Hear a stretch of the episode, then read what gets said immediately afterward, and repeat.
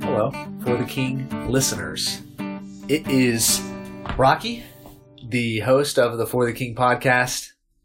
Um, welcome. Thanks for listening and being a part of this community that we're building for the King, to the King, um, by the king, by the King, through, the, through king. All things in the are held together in this King. And the King is Jesus Christ. So this podcast um, has kind of two different little components to it. These uh, Wednesday, we call them like wonky Wednesdays, which are um, you know kind of topics that are kind of sporadic and random. But on these Sunday episodes, Bryce and I walk through. You know, we try to do a series or something. Um, have a, a theme to the show for a few episodes. So this next, um, well, sorry, what, what we did these past couple weeks is we did a um, a series that we can always come back to. Uh, if you guys liked it, need be, it was we we call we titled it uh, "What Does That Text Mean?" So we went through a couple hard texts in the Bible and just talked about what they actually mean.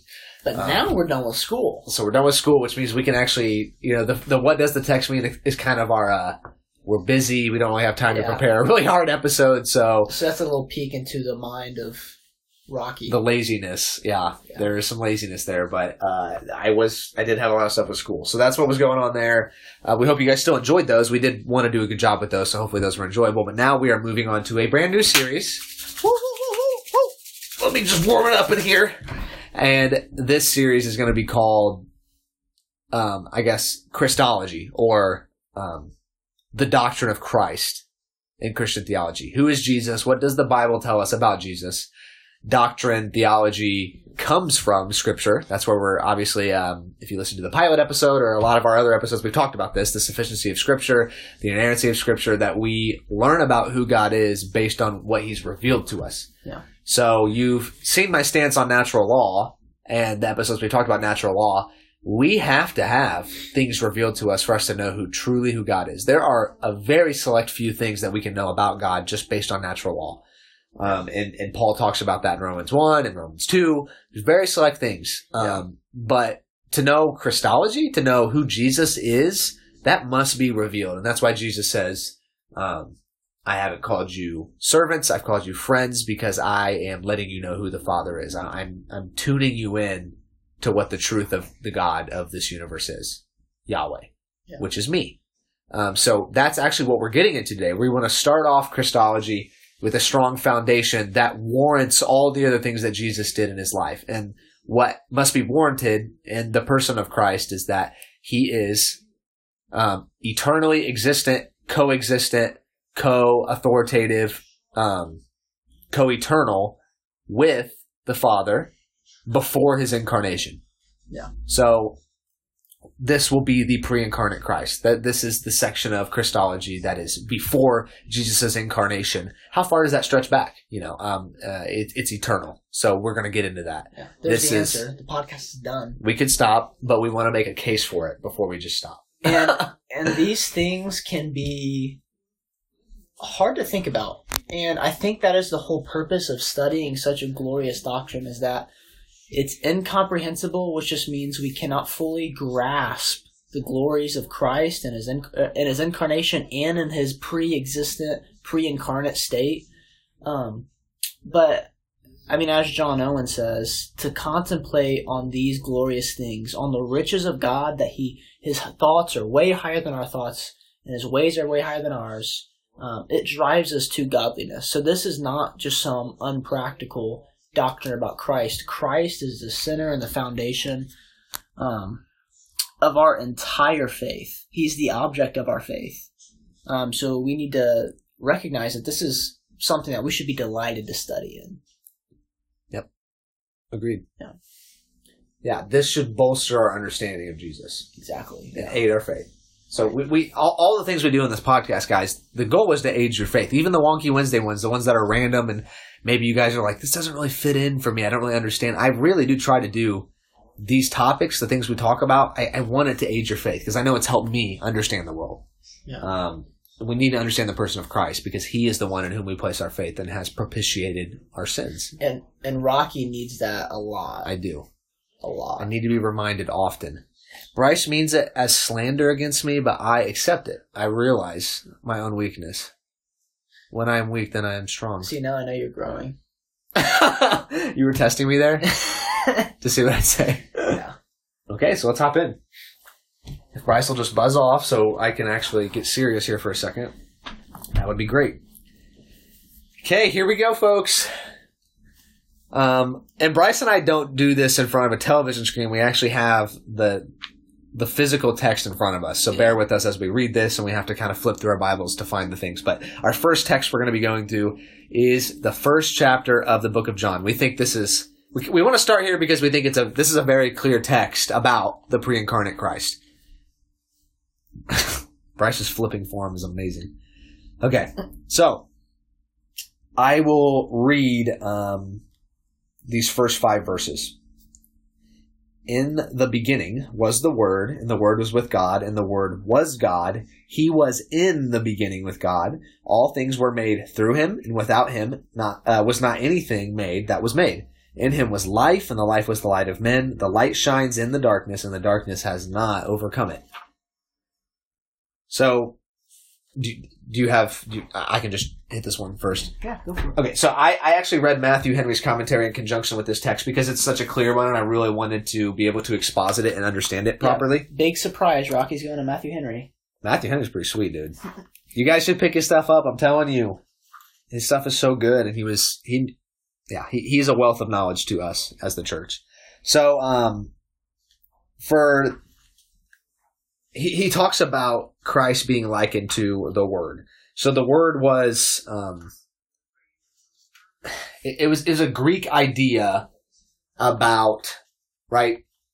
Well, Jesus is the Word, but he's kind of piggybacking on a Greek kind of philosophical idea to to teach them that this idea you have about what's upholding the whole universe, like what, what is what's keeping the universe going, they thought it was just some weird philosophical forms or things like that, you know, Platonic forms or Aristotelian framework. I don't know how Aristotle exactly thought about that, but yeah, like they're they're definitely trying to go a philosophical route with it. But what John is trying to show us that Jesus is this word, this logos, this divine um, word that is upholding all things. So Matthew Henry says um, the the Chaldee paraphrase frequently calls the Messiah Memra, the word of Jehovah, and speaks of many things in the Old Testament said to be done by the Lord, as done by the word of the Lord. Even the vulgar Jews were taught that the word of God was the same with God. So the the, the historical kind of um, Jewish conception of the word, and we see this all throughout the Old Testament. It'll say the word did this. God's word came and did this. Um, you know, and obviously that's taught to people. God's word is taught to the prophets. God comes and speaks to the prophets so they can go and speak on his behalf. Um, or I guess they're speaking on God's behalf, not on, not on the prophet's behalf. Um, but they had always conceived of God's word being synonymous with, with him, just like, um, you would take me at my word. What I say is a projection of my own character, my own person, just like my name is synonymous with me. If I, if I say Rocky, you know that that is you would you would think of me as the person in totality, not only my physical body but also the spiritual and emotional and all my words, all my ideas, my personality that you know about me. So God's name, God's words were always taught to be synonymous with him. And that's why Peter can say that no prophecy is given from an interpretation of man, but it comes from God. Exactly. Right? It, it protrudes from him. Yes. So um so this is why, thus, the second person in the Trinity is fitly called the Word, for he is the first begotten of the Father, the essential wisdom which the Lord possessed, as the soul does it thought in the beginning of his way. Proverbs eight twenty two. So if we go there real quick, um, just since I brought it up, so I can, we don't have to worry about going back to it later. This word, this divine wisdom, this divine thought that God is having when He makes the world. If we go to Proverbs eight twenty two, it says, "The Lord." Possessed me at the beginning of his work, the first of his acts of old. Um, and who is he talking about? He's talking about wisdom. This, um, if you look in verse 12 of chapter 8, it says, I, wisdom, dwell with prudence, and I find knowledge. So this I that is being um, talked about throughout this entire chapter in Proverbs is wisdom. And wisdom is portrayed as a person. Um, That's It- why it says in First Corinthians that Jesus is the wisdom of God. G- ex- exactly, yes. Right. So, I, yeah, in uh, 1 Corinthians, I think chapter 1 and 2, it talks about the wisdom of God, and Right. Jesus is synonymous with that. Jesus is the Word, He is the wisdom of God. He is what God is through Him creating all things. Um, and we're going to get to that in Colossians when it says that Jesus, all things were created through Jesus. So, we see John teaching us that. Um, even the, the, the same idea in, in verse 3 all things were made through him and without him were not anything made that was made. So we see that god is making things in his wisdom at the beginning of um, time for us. God is timeless. We're talking about the eternally existent pre-incarnate christ who is timeless. But god is creating time starting time through jesus. Um, so another cool thing that matthew henry says about this um, and again he brings up Proverbs again, but he says um, concerning uh, again uh, verse one about Jesus being the beginning, being the Word, and the Word was with God. He says, um, and I think this is really important, and this is good. The world was um, from the beginning. So in all the other texts where it talks about the world or the foundation, the creation of everything, it always says from the beginning we were predestined, or from the beginning God had ordained this. So um, the world was the the world itself, the creation is from the beginning, but the Word was in the beginning, and I think that is a huge distinction and is good because it says in uh, uh, verse two of chapter one in John, He was in the beginning with God. This logos, this word, talking about Jesus, He was in the beginning. He was not before the beginning. He didn't start when the uh, creation happened. God didn't become a Trinity right when um, he created Adam and Eve and created the earth. He didn't become a Trinity. He's always been a triune God. Jesus has was in the beginning already with God, and we'll see in you know even in this own text it says all things were made through him. So God, in some way, through wisdom, Jesus is the wisdom. Jesus is God is creating things through Christ, and all things are for Christ to um, to be inherited. He's the firstborn of creation. Like creation is Jesus' inheritance. That's why he. So that's why he comes back, and the heritage is the nations are his heritage. Right. Jesus is coming to reclaim the earth. He's making all things new. All that, all that language is there. Do you have a thought? I'm I mean, almost. I mean, that's why he says in Job 41 too that all things are mine. yeah. Right? Who can repay me? Yeah, It exactly. All is mine. Who can give counsel to the Lord? Yeah, Right. that is that is a great. Yeah, that is an insane piece of text in Scripture Right. when God talks back to Job. Yeah. Um, so then, um, in verse three, which is talking about all things being made through Christ and not anything was made that has been made without Christ, he says, um, you know, this this pre-incarnate Jesus has agency in making the world. Uh, verse three, this is here uh, expressly asserted: all things were made by him. He was with God, not only so as to be acquainted with the divine counsels from eternity, but to be active in the divine operations in the beginning of time. God made the uh, made the world by a word. That's what it says in Psalm 33, verse 6. You can go check that out. And Christ was the word by him, not as a subordinate instrument. He wasn't lower than God, but as a coordinate agent. God made the world. So when they're creating the world, one God, multiple persons creating the world, um, they are not butting heads in their ideas of how the world should look or how you should hold all things together Right. um, they are perfectly coordinate. One is not subordinate. Jesus isn't. He does become in his humanity lower. He makes himself lower. In Philippians, we see that he didn't count equality with God a thing to be grasped in his humanity, right? Yeah. But in his, but in the eternally existent Christ, second person of the Trinity, he is completely coordinate with God. And guys, here's the problem that extends from a lot of false doctrine of the Trinity that we are receiving nowadays, and has always that has come up in times past with the uh, Arian controversy and Socinian controversy, um, all these different heresies. It's because people like to start with the incarnation without realizing that Christ is the pre-existent God.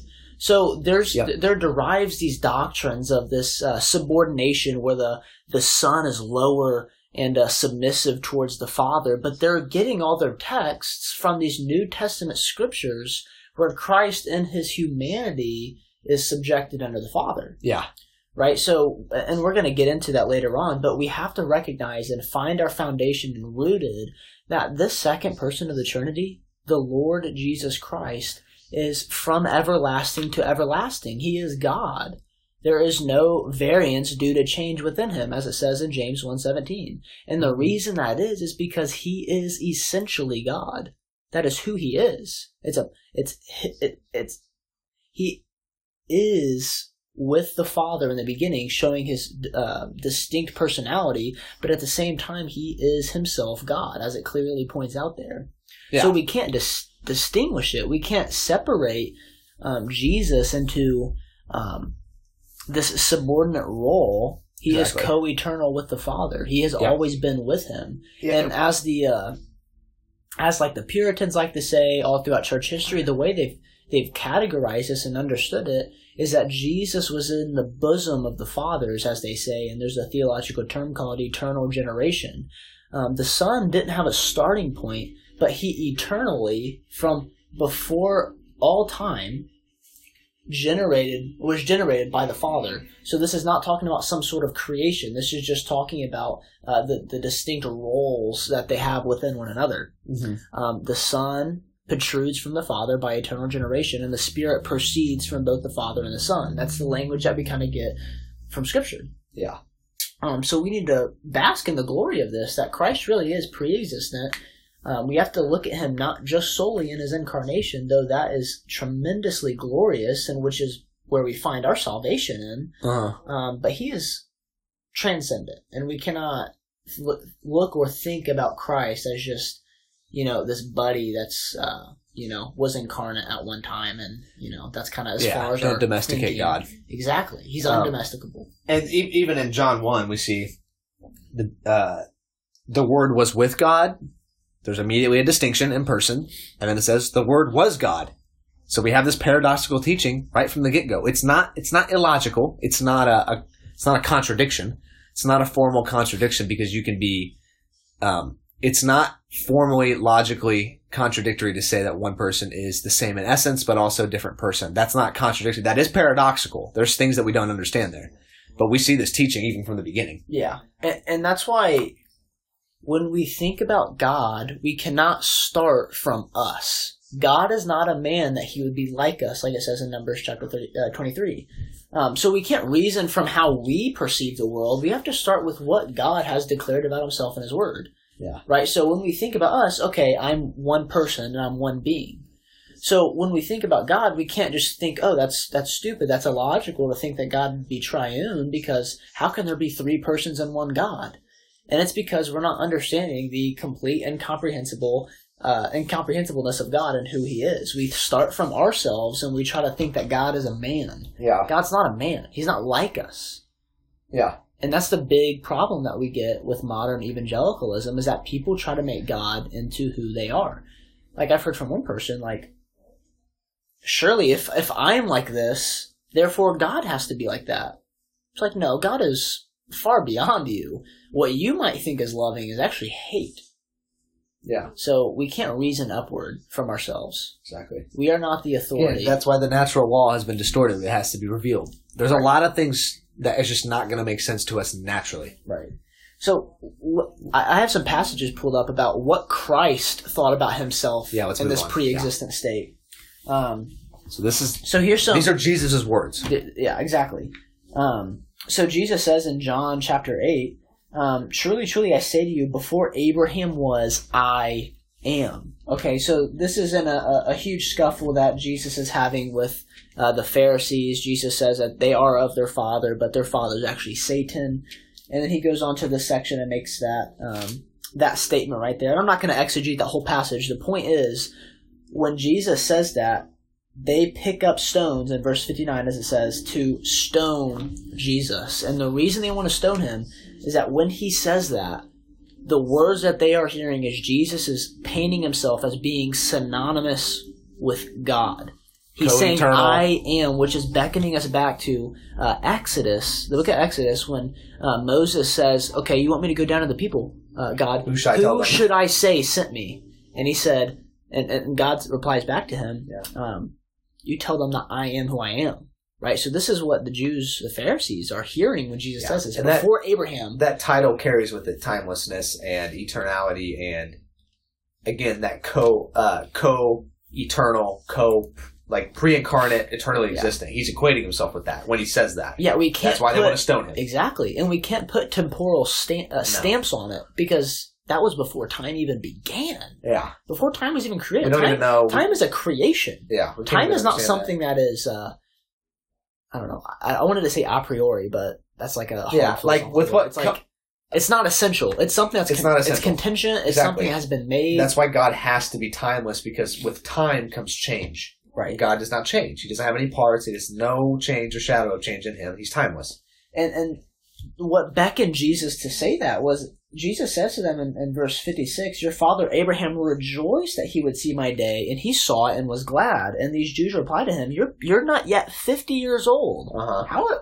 uh, how have you seen Abraham? yeah And this is why Jesus replies to him. He's saying, You guys aren't understanding and seeing me truly for who I am. And this is the problem that we get with Christ- some Christians nowadays is they just look at the incarnate Christ.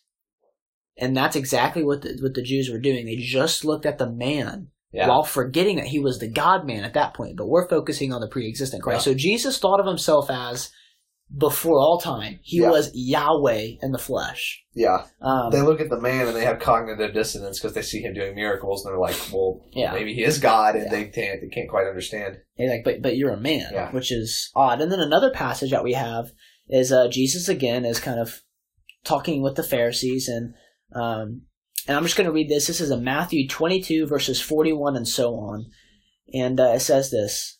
Now, while the Pharisees were gathered together, Jesus asked them a question, saying, "What do you think about the Christ? Whose son is he?" And then the Pharisees replied back to him, "The son of David." He said to them, This is Jesus saying it. How is it then that David in the Spirit calls him Lord, saying, and then he quotes Psalm 110, which says, The Lord said to my Lord, Sit at my right hand until I put your enemies under your feet. If then David calls him Lord, how is he his son? And no one was able to answer him a word. Yeah. Nor from that did, did day did anyone dare to ask him more questions. So here's what Jesus is saying. You guys know David, that guy who was thousand years ago. Uh, God made a covenant with him. God made a covenant with him. You guys, you, you Pharisees remember him? I know you've studied a lot about David, right? Because you get a lot of messianic texts from him. Jesus is talking to them about this question about who is the Christ and whose son is he, and they say it's David's son. And then, and then Jesus asks them this simple question: How does David call the Messiah Lord? If David is greater than him, because in that day and age, whoever is older is greater. That's exactly what we just saw with Jesus talking about uh, before Abraham was, I am. And Jesus says to him, David calls me Lord. That means I am greater than David. And that was way back then. I'm greater than David. I'm before David Yeah. because I am Yahweh.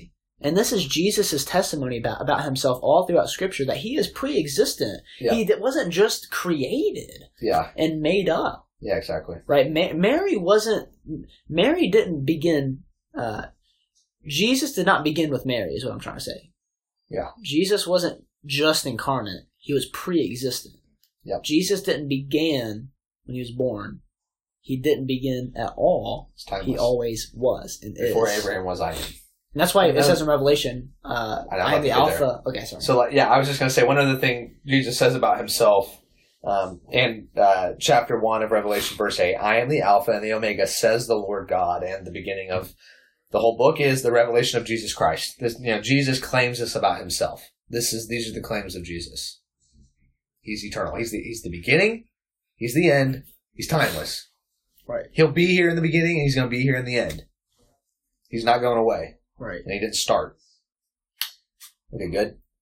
Um, You want to go to Jude and not let's not do that quite yet. Uh, a few more texts um, in the New Testament first, just about um, pre-incarnate, eternally existent Christ. Real quick, in Colossians one, we also see this similar kind of language. Um, in chapter one, verse fifteen, he is the image of the invisible God, the firstborn of all creation.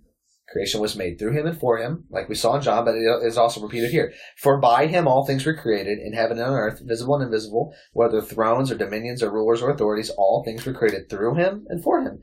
And he is before all things.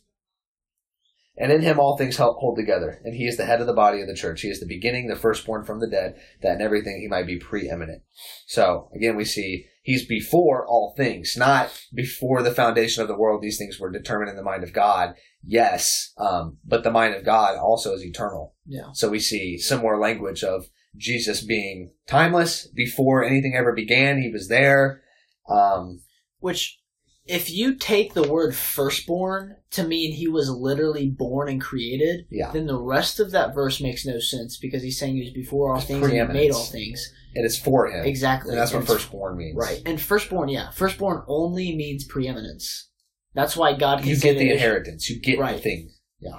And that's why it says in Exodus, uh, I think it's chapter 4, verses 33, um, that Israel is the firstborn of all nations. Yes. Which They Israel is inheritance not the first nation. No, yeah, And that just means God has established Israel as the preeminent nation over all nations. exactly.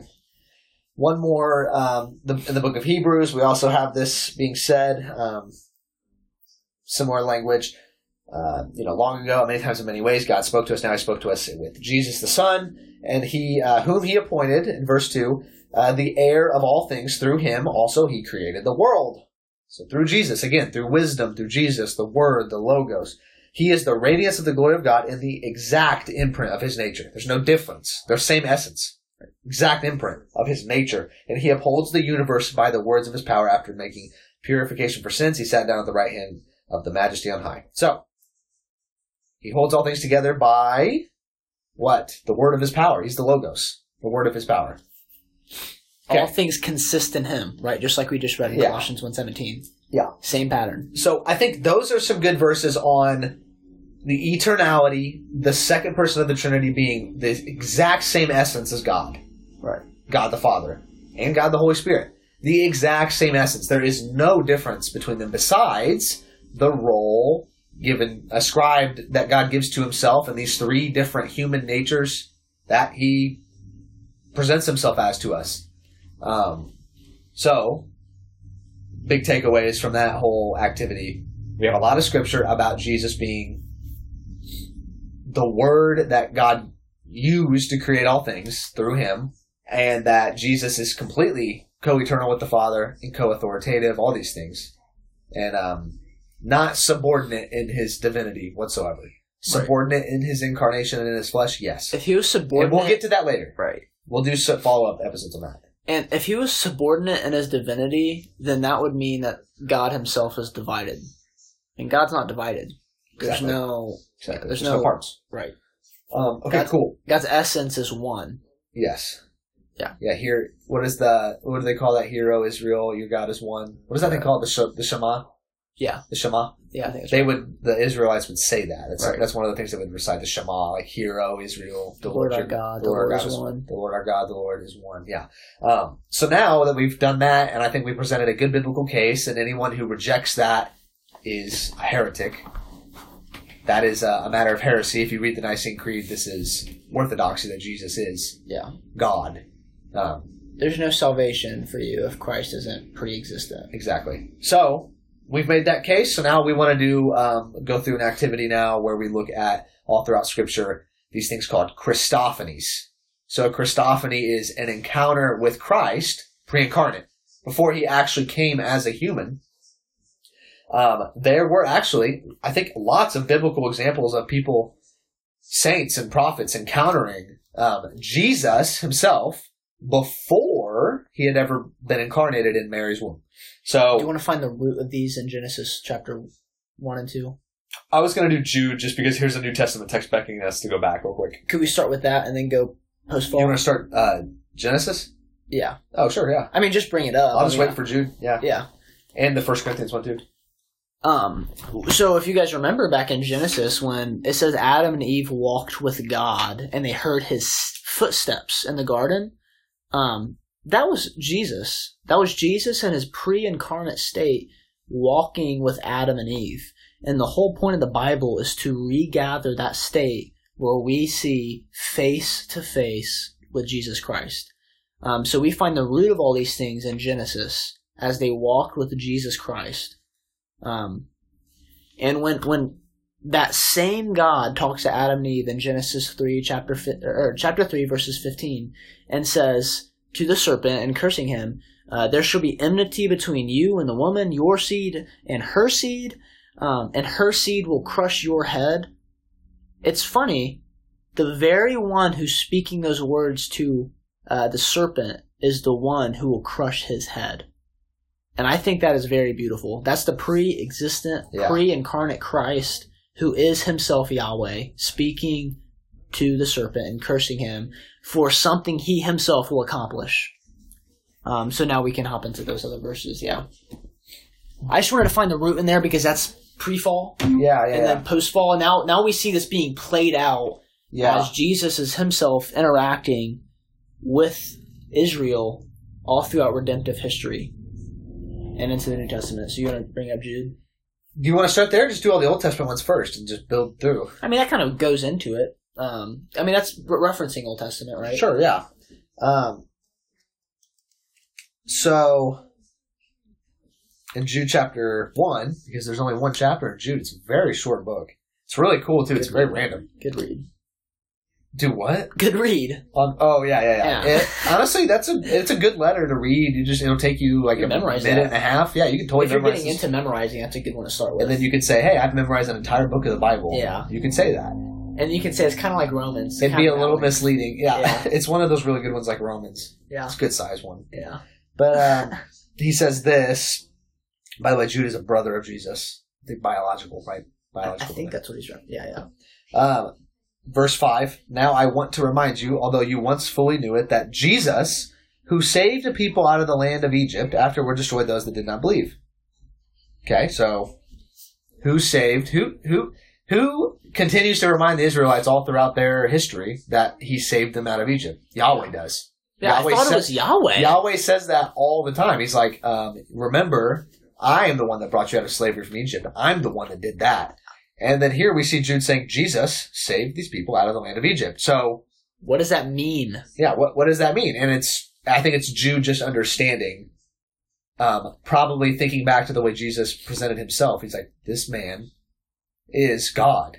This was Yahweh. This is Yah- yeah. Um, I think it's Jude probably just picking up on that because we just we read two different things actually in the Gospels and one from Revelation of what Jesus thought about himself. Right. He thought he was timeless. He thought he was God. He thought he was equivalent with Yahweh. Him and the Father are one. Um, so just want to highlight that. So Yeah. uh, where's the one in First Corinthians where he says, "I am the rock that they followed"? I thought it was in chapter five. I actually can't remember where it's at. Um, I might be think, I might have went to the wrong place, but um, yeah, there's a verse in, uh, in I think it's Second Corinthians that says that Jesus was the rock that followed Israel in the wilderness, um, which is very interesting because again, that's talking about Jesus in this pre-existent state.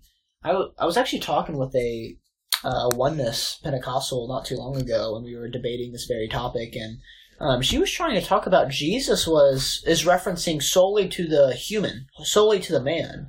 Yet the New Testament testifies over and over again that Jesus is himself pre-existent. So I think that's another very interesting verse where it talks about Jesus actually being with Israel in the wilderness, um, which I just think is really fascinating. But I can't remember where the verse is at. Um, but we see this testified all throughout the Old Testament when it talks about the angel of the Lord or Yahweh himself speaking with the people or seeing a form. This is talking about Christ himself. So when Jacob uh, is wrestling with God, who is he wrestling with? Jesus. He's wrestling with Jesus. He's wrestling with Yahweh. And that, that's what we call Christophany, which just means a, a manifestation of Christ in this pre uh, incarnate state. And no, we're not talking about Jesus being incarnate or having some physical form. It's like when mysterious. angels come and they can give themselves the likeness of a human, although they're not actually taking on flesh. Right. So like angels come and they look like, you know, in Sodom and Gomorrah, the angels come and they eat with Lot and his family and apparently they were somehow able to conjure up stomachs and do that kind of thing. It's the same same idea. Jesus obviously can do the same thing. And we don't need to have a comprehensive logical proposition that can tell us that that can help explain what exactly this means. This is mysterious. Yeah. And that's what makes it so glorious to contemplate on is because we can recognize that Christ is working throughout redemptive history to save his people. Right? So again, we don't have to be able to put this into logical or pure uh, comprehensible language. Exactly. This is just what scripture testifies to. Let me bring up Daniel. I'm gonna I'm gonna do a Genesis 18 real quick since Okay. you just were talking about Jacob. Yeah, yeah. Um, you know, Jacob wrestles God, which was Jesus, and um, chapter 18, Abraham. Um, before I think his no, his name had been changed. Yeah, right. Yeah, yeah. Yeah, his name has definitely been changed by now. And uh, Abraham is reclining at a tree at the this place called the Oaks of Mamre. It says the Lord appeared to him, the Lord, um, Yahweh, like capital L O R D as in Yahweh, at the Oaks of Mamre. As he sat by the door of his tent in the heat of the day, he lifted his eyes and looked, and behold, three men, they had the appearance of men, were standing in front of him. When he saw them, he ran to the tent door to meet them and bowed himself to the earth. And, you know, he interacts with them. But that middle one, let's see. They said to him, he says, they said to him, Where is Sarah, your wife? And he said, She's in the tent. The Lord said, so I don't know if like all three of them are speaking or how exactly this is, this whole interaction is happening, but it, it's equating probably the middle one that's speaking authoritatively as the capital L O R D, as in Yahweh, said, I will surely return to you about this time next year, and Sarah, your wife, shall have a son. So, this is a Christophany. I mean, I, I think Jesus is the angel of the Lord, the one that comes to do special tasks that God, that even the Archangel Michael or Gabriel or whoever, God does not want. This is something that Jesus is to do. He's the king. He He's the king. So battle. exactly. So like this is a big moment for uh, Abraham. This is the promise he's going to come back and Sarah will have a kid. That's the promise that was just made. That's a big promise. So he sends Jesus to go affirm this, confirm it. yeah. Um, Even yeah. going into Exodus chapter three, which is a very famous chapter, and it's uh, Moses uh, at the burning bush, which we actually already quoted with before Abraham was "I am." Um, it says in verses chapter two, and the angel of the Lord appeared to him in a flame of fire out of the midst of a bush. And this is the angel of the Lord. Who is this? Who is the one who's speaking to God? Because later on it says, and the Lord spoke to Moses. And he says, and then whatever he says. This is clearly talking about Christ in, in, a, in a pre incarnate state as the angel of the Lord. Right? And the reason it's saying the angel of the Lord and not Jesus is because, guys, Jesus wasn't revealed yet. Moses, if, if it, if, if it said, and Jesus said to him, Moses would be like, who is Jesus? I don't know Yeah. who that is. So the reason it's talking about the angel of the Lord is because this is a uh, pre-incarnate state of who Christ is. This is Jesus. This is the Christ. Yeah, it's in this pre-incarnate form. So the angel of the Lord speaks out of the flame of fire, right, on behalf of Yahweh because he himself is Yahweh. Mhm. And then he speaks to Moses. Yeah. Also, I, I, I can't find it, guys. I'm sorry. I would love to.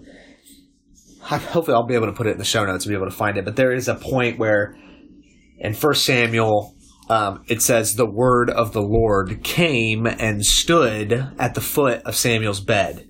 So obviously, standing denotes that this is like a it probably looked like a human, looked like a humanoid thing. Um, and it says it's the word came and did that, you know, because the word is he's he's telling Samuel what to go say. So again, the word is synonymous all throughout ancient He- uh, Hebrew texts. The word was always equated with Go- Yahweh, the word. And and that's not unusual to see in the Old Testament where it talks about a person in the likeness of the children of man. That's even when you get in Isaiah chapter six, when Isaiah beholds and sees the Lord high and lifted up, and the, the robe of his train filled the temple. This is Christ. This is the, the, the pre incarnate Christ as he is sitting on his throne, which has been prepared for him for all of eternity Yeah, right? He's the eternal king. Um, Isaiah looks up and he beholds Christ in the likeness of man because he's representing and revealing himself as to what he will be to redeem and save mankind. And that's why the angel comes down and touches a stone on his lips because this is all a representation of Christ's work to redeem and purify his people. Oh yeah, and oh, never mind. I, I- I think. Do you want to do Zechariah three? Do you remember that one? with Joshua the high priest, and the Satan's there, and he's trying to rebuke him. And Uh, you can go there. I'm not actually familiar. okay, Do you want me to do Da- Daniel Do real Daniel quick, and then you can find that? Uh, later on in Daniel chapter 10, it says, In those days, this is uh, verse 2, in those days I, Daniel, was mourning for three weeks, and he's talking about how he didn't eat anything and how um, he was in a state of turmoil. And then it says in verse 5, I lifted up my eyes and looked, and behold, a man clothed in, lin- in linen with a belt of fine gold from Uphaz around his waist. His body was like a beryl, his face like the p- appearance of lightning, his eyes like flaming torches, his arms and legs like the gleam of burnished bronze, and the sound of his words like the sound of a multitude. And guys, this is John directly quotes this um, in Revelation. He describes Jesus in the same exact way that his legs are burnished bronze, and talking about his voice being like a multitude. This is this is this is Jesus. John is not. Um, John has had it revealed to him, and he knows this is who Christ is, guys. This is what Daniel was talking about, who Daniel saw. Um, and, and Daniel just falls on his face, and he says that his, his radiant appearance in verse 8 was fearfully changed, and I retained no strength because he saw the Lord of hosts. He saw Yahweh, the pre incarnate Christ, and he was as if he was dead before the Lord. And it says later on in verse 15, when he had spoken to me according to these words, I turned my face towards the ground that, uh, and was mute. And behold, one like the likeness of the children of man touched my lips. Who else had his lips touched? That was Isaiah. The angel came down and placed his stone on Isaiah's lips, right? So this is all referencing and foreshadowing to what Christ would do in purifying his people, right? Their lips are unclean because they speak blasphemies against God by nature, right? By nature, we're children of wrath. Out of the mouth speaks the heart. Um, so this is clearly what we're getting here: that Christ is in the likeness of man, and we see this foreshadowed into the New Testament. And this is what John, the apostle in the book of Revelation, is quoting from. Did you find Zechariah? Yeah, guys, we're gonna like end on this because this is one of my favorite stories in the whole Bible, and uh, I actually did not plan this. I just had remembered it that it was talking about the angel of the Lord. See, so that's the Holy Spirit. that is, I not was, some weird experience. I got led by the Holy Spirit, convicted. Um, oh, they're home. Um, so what? A lot of good commentators do think the angel of the Lord all throughout Scripture is, is Christ, the pre-incarnate Christ. That, that's a pretty standard view. I think it holds a lot of water. I think it makes a lot of sense. Just thinking about this whole doctrine that we're talking about, this this pre-incarnate Christ being there beforehand. Um, so in Zechariah chapter 3, it says, Then he showed me Joshua the high priest standing before the angel of the Lord. So that's L O R D, all caps, Yahweh.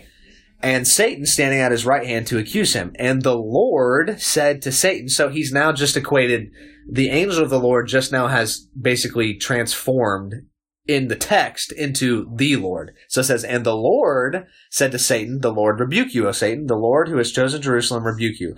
Is not this a brand plucked from the fire? So then Joshua is standing there with filthy, filthy garments, and um, basically he removes, the angel of the Lord removes the filthy garments and then takes away his iniquity. He says, Behold, I have taken away your iniquity from you, and I will clothe you with pure vestments. And he puts on a clean turban on him.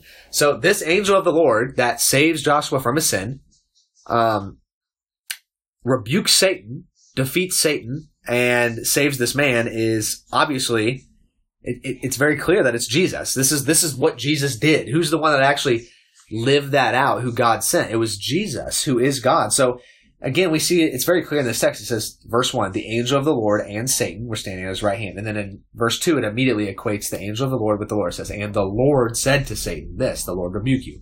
And then it's odd. It says, the Lord rebuke you. And then we immediately get this paradoxical statement. We see this difference in role. Um, he says, the Lord rebuke you, even though he is the Lord, like speaking on behalf of him. So yeah, it's clear the angel of the Lord is the Lord, and it he always comes as the likeness of man with a message, um, which is what Jesus did. You know, in, in Hebrews one, he is the the prophet. He's the one that's spoken to us in these latter days. And then, real quick, something I just noticed that's in uh, chapter seven of Zechariah says, "And the word of the Lord came to Zechariah, saying, Thus says the Lord of hosts." All this stuff. So it's like this word of the Lord comes like it's not like this arbitrary like the word is a abstract kind of thought or abstract concept, but like he comes in time and space, and that's Jesus coming with a message. So, big takeaways. I know this one went. Um, let's see, where are we at? Forty-five minutes. So that was a good chunk. We we spent again. These are going to be a little more rigorous because now we have the time, and we're both kind of wrapped up with school for the summer and stuff. So we got the time to really, hopefully, make this a really good series for you guys talking about um, Christology. Uh, Christians should have a strong and robust Christology, and this is again. 95% of the heresies that we run into are attacking the person of Christ. Um, Right. And Christ is the foundation and cornerstone of the church. So as, when you get away from the doctrine of who Christ is, when you minimize Christ, when you just turn him into some hippie or some person who Yeah. just loves people Uh-huh. apart from his wrath, then you really don't have a Christ at all. There's no salvation apart from this pre-existent, eternal, co-equal Yeah. God. Um, so we need to recognize that, as it says in John chapter 17, verse 3, this is eternal life that they know me, referencing to Christ. Yeah. So th- there's really no gl- more glorious doctrine than to study. And as it says in Titus 1, cha- chapter 1, verse 1, this knowledge accords with godliness. And in, in 1 Timothy 3.16, it says, this is the mystery of godliness, that God was manifest in the flesh, right? Jesus was manifest in the flesh. If you want to grow in godliness, this is it. Yeah. Study and contemplate the glorious riches and excellencies of Christ in his pre-existent state and in his incarnate state, Mhm. not just incarnate. Yeah. Have lofty thoughts of Jesus. Have high thoughts of Jesus. He is the king. He's the king. And we're doing this podcast for the king. We have high thoughts of Jesus. There's no one else ever like, been like Jesus. Um, An ill word should never protrude from our mouth for the king. no, never treat the king lightly because he will crush you. His scepter will, will crush you. Will dash you like, Yeah. the, like in the pieces. And like like Peter says in First Peter, whatever is excellent, whatever is pure, think about these things. There is Yeah. nothing more excellent to think about than Jesus. Christ. Yeah, exactly. He's the king. Yeah. Amen. Thanks, Bryce. Love you, brother. Um, so we will be continuing with this Christology series. Um, we will be. Please keep it down over there. I'm trying to wrap this up. um, we'll be going into the incarnation here soon. The different offices that Jesus fills. Um, you know, we want to get a full understanding of who Jesus is, the person of Christ. So we've established, hopefully, very well, and based on Scripture, that Jesus is definitely um, equal with God. The second person of the Trinity, one in essence, different in personhood, and um, there are some very unique things that happen when He incarnates Himself. He comes into our reality to bear our burden to save us from our sins. So this is this is God. This is the God we serve. This is the God you know. If you know Christ, this is Him. So we want to paint Him truly. We want to know Him truly. We don't want to know a false Christ. So join us um, each one of these Sundays as we um, continue to look at the person of Christ revealed in Scripture. Um, thanks, Bryce, again for being on this and helping out. Um, love all you guys that listen. Really appreciate you guys supporting the podcast, listening. Um, the website is up, so you can go to forthekingpodcast.com. dot net. Don't go to .net. You want to go to .com. I'm gonna start one that's net. and just say that other website stinks, or like it's all just super harsh criticism of my podcast. It should be reviews of like one star reviews of my podcast. yeah, I should act like an I'm an Arminian and a oneness. I don't believe in you know the pre-existent Christ. That'd be funny. Yeah, for every episode, we just like have a have a whole argument on our WordPress or whatever. So yeah, go check out the website forthekingpodcast.com. You can leave an inquiry there. You can reach out to me also through the email forthekingpodcast at gmail.com. You can ask me questions or things that Bryce and I didn't cover well, things that we can write about. Go check out the website. I've written a few blogs. So now the, the podcast now has a blog associated with it. I think you guys will be aided by that. Would love to have that community be built so that we can get believers on this blog, interacting with each other, hopefully non-believers and people we can share the gospel to. Um, so go and I would love your support, guys. I would really appreciate it. Um, you can always support financially too if you feel inclined. That's always a thing that's possible. Well, it, it, it is. It takes a lot of time. A laborer's due is his his wages. You are not an elder. I'm not an elder. I'm not an elder. I'm You're just saying- nothing. I'm just saying this. If you guys find value in this, then put your value where you find value. If that makes sense. The the modern advertising paradigm is you now have to. Yeah, I, I don't want your guys' attention to get ad re- revenue. The the point is to glorify God, and if you find this worth listening to, then you can show your support by. I would appreciate just you talking to me. I, I, I like the questions. I like you guys wanting to know who Jesus is. That's enough for me. But I'm saying you can also a way to show that you value the show is to put your financial value in the show as well. That's another thing you can do. So I would appreciate that as well. Um, especially with all the work I put in for the podcast and I have to pay for the website and do all that kind of stuff. So I would appreciate it. Anything else? Yeah, leave a rating and review on Apple. If you're listening to this on Apple Podcasts, a rating and review would be great too. And again, it doesn't have to be financial. I don't want to just push the financial thing all the time. A rating and review would be great. Send me an email. Let me know how Jesus is impacting your life. Let me know how things you're struggling with so I can pray for you. You can do all those things. You can pray for me too. Um, I still haven't left a rating and review yet. yeah, Bryce hasn't done anything. And he really I- finds me absolutely despicable for that. I ask often, but uh, whatever. You know, he can. He's his own man. I'm not angry with him. Frustrated, Just frustrated. not angry. I think that's it. I think that's all the updates. So yeah, um, check out the website. I really worked hard on that, and I hope it is good. So let me know if there's if it's cluttered or looks bad. And also, oh yeah, It is actually pretty good. Thank you. And you can see, uh, you can finally get a picture of me, so you can see what I look like. So you can put a, uh, a, face to the name to the podcast, um, and then also I have a bio there, so you can get to know you can get to know me more, like my story, and uh, yeah. So love you guys. Thanks for listening. For the King Squad, this is um, Rocky and my brother Bryce, um, the hosts of this Sunday series, and um, yeah, we just appreciate you guys listening so much. So Soli Deo Gloria, to God alone be the glory. Jesus is the King. The king.